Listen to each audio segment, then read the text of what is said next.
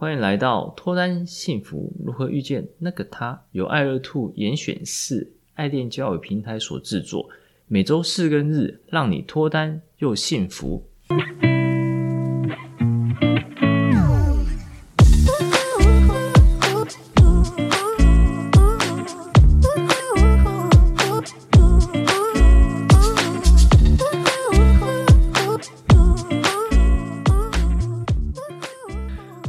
是杨生，你们的爱情总监。大家好，我是爱乐 Two 的爱情顾问 Grace。一起提升自我，吸引他人，情场问题迎刃而解，遇见脱单幸福的那个他。我们今天要分享的主题是男生专属约会联谊技巧二十小配件五。上集分享了香水如何选择跟喷香水的方式，非常重要哦。如果还没有聆听的人，要记得赶快去听哦。接下来我们开始进入香水的前中后调部分。来，我们先问一下 Grace，Grace 比较喜欢的香水的前中后调大概是怎么样的呢？嗯，其实我很很不太会分前中后啦，因为好像前调是很快就会消失，就马上会进入中后调。但因为我自己是喜欢味道比较强烈的，像我喜欢用的有一款香水，前调是有胡椒味。比较属于个性比较强烈的女生用，中后调就会比较是柔和的玫瑰香，或是花香、茉莉香这种。讲到一些重点，前调味道通常会比较凸显，嗯，如果太多的话就会稍显刺鼻。然后中后味的话，也是中后调的话，它就会稍微比较柔和一些些。所以前中后味也可以称为前中后调。然后这边来简单分享一下。香水一喷出来的时候，其实就会把前中后调的香气一起喷出。但前中后调主要是由不同大小分子所构成。前调的话就是最小分子，以草叶柑橘为主，最快会挥发掉的部分，也就是味道散发速度会最快。所以一开始闻到气味最浓厚的部分就是前调部分，就是一开始会冲到鼻子的，那就是前调部分。嗯，然后过约五分钟之后，前调就会慢慢淡掉。然后慢慢慢慢就会显示出中调的香味，所以最后中调的香气也会慢慢淡掉，变成自己靠近肌肤时才闻到的淡淡后调香味。而中调以辛香花香为主，后调以木质香脂或动物香调为主。前调停留在身上大概是十到二十分钟，气味最为浓厚，约为前五分钟，而中后味。也就是中后调，依照香水浓度不同，停留在身上的时间大概是呃三十分钟到四个小时不等。体温越高的人，也会让香水中后调更快出现，所以中后调才是我们主要要挑选香水的香味哦。所以因此挑选香水的时候，稍微注意一下中调，不要一开始闻到香味就下手哦。来，我们这边问一下 Grace，那 Grace 去挑香水的时候，闻香大概都是采取怎样的步骤？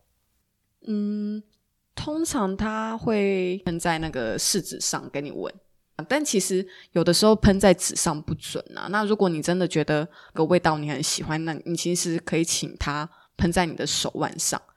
哎，对，没错，Grace 其实有讲到几个重点，最大的重点就是闻试香的时候，一个可以喷在纸上，然后另外一个是可以喷在手腕上嘛，对不对？如果现在手腕上有其他味道的话，那当然就是喷在纸上。如果手腕上没有其他味道的话，那就可以喷在手腕上。对，那喷在手腕上跟纸上之后呢，像刚刚所讲的，其实喷出来前五分钟基本上都是以前调为主，然后之后才会慢慢显示出中后调。所以我们主要要闻的是中后调。我们这时候就可以带着这样的香味，不管是纸片也好，或者说手腕上的香味也好，然后去可能逛个街啦之类的，或者做做其他事情。大概等十分钟左右，然后再闻一下那个味道。然后如果觉得那个味道是自己喜欢的，才可以把它记起来，再去进行挑选。嗯，我觉得摄影老师讲的真的是非常的精准。通常好像也是喷完之后就会去其他的地方去闲晃，后来真的很喜欢，你就回柜上买，不然就是上网买。上网买折扣比较多，这样。诶，对，没错。OK，那我们香水应该怎么买呢？这边推荐大家一些步骤，对，千万不要去上九元的商店买哦。前面已经说过香水重要性，所以一定要买好一点的。而且香水会增加情欲，跟异性比较靠近的时候，淡淡的被对方闻到，会勾起对方闻香的好奇心。对方会更想接近你。如果太浓的话，就会把对方吓走哦。所以还是要自己去专柜试试看。嗯，对啊，其实入门的人会觉得说，哎，都是香味，没差，我们就买便宜的，不要买到那个几千上万块的专柜香水。可是其实香味的质感会差很多呢。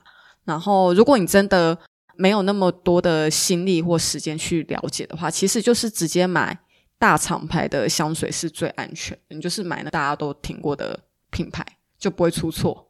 这其实也算安全牌啦。这些大厂牌的香水其实也可以让男生当成第一罐香水，然后之后看怎样变化再自己去变化。OK，那怎么挑香水呢？第一个，如同刚前面所说的，建议直接去专柜闻味道。询问香水相关的知识，直接看实体也会更有印象。询问专业的柜姐也能更快累积知识。假如选中某些木质调香水，而气味又差不多难以抉择的时候，有预算考量可以选择比较便宜的，因为调香师调的味道其实某些会相近，不会差异非常大。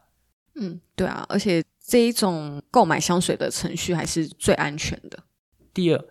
我们再到网络上进行购买，像 Grace 刚刚所讲的，可以比价挑选便宜，可是注意哦，还是要正牌的哦。在网络购买的话，推荐香水一九七六这个网站，直接 Google 就会有，它有非常非常多的厂牌，还会分不同风格气味，像说清爽类型的、阳光暖男类型等等。嗯，对，因为这个就是专门卖香水的平台啦，就是你从这里买会比较安全，不然你就是已经想好买哪个品牌的话，直接到品牌官网买，就是要去那种专门卖香水的平台买会比较安全。来，第三，预算不够的时候，又想要谨慎挑选，也可以先选小型的，墨数比较少的，大约是四到七墨，可使用大概两周，来试试看感觉，还有看身边人会不会给意见。如果给的是好意见的话，就没有问题；如果给的是坏意见的话，建议可以马上停止。然后，当然，如果朋友乱吐槽的话，就不用管哦。嗯，对啊，其实我自己也有买过这种小墨数的，它都俗称叫小香或是针管香啦。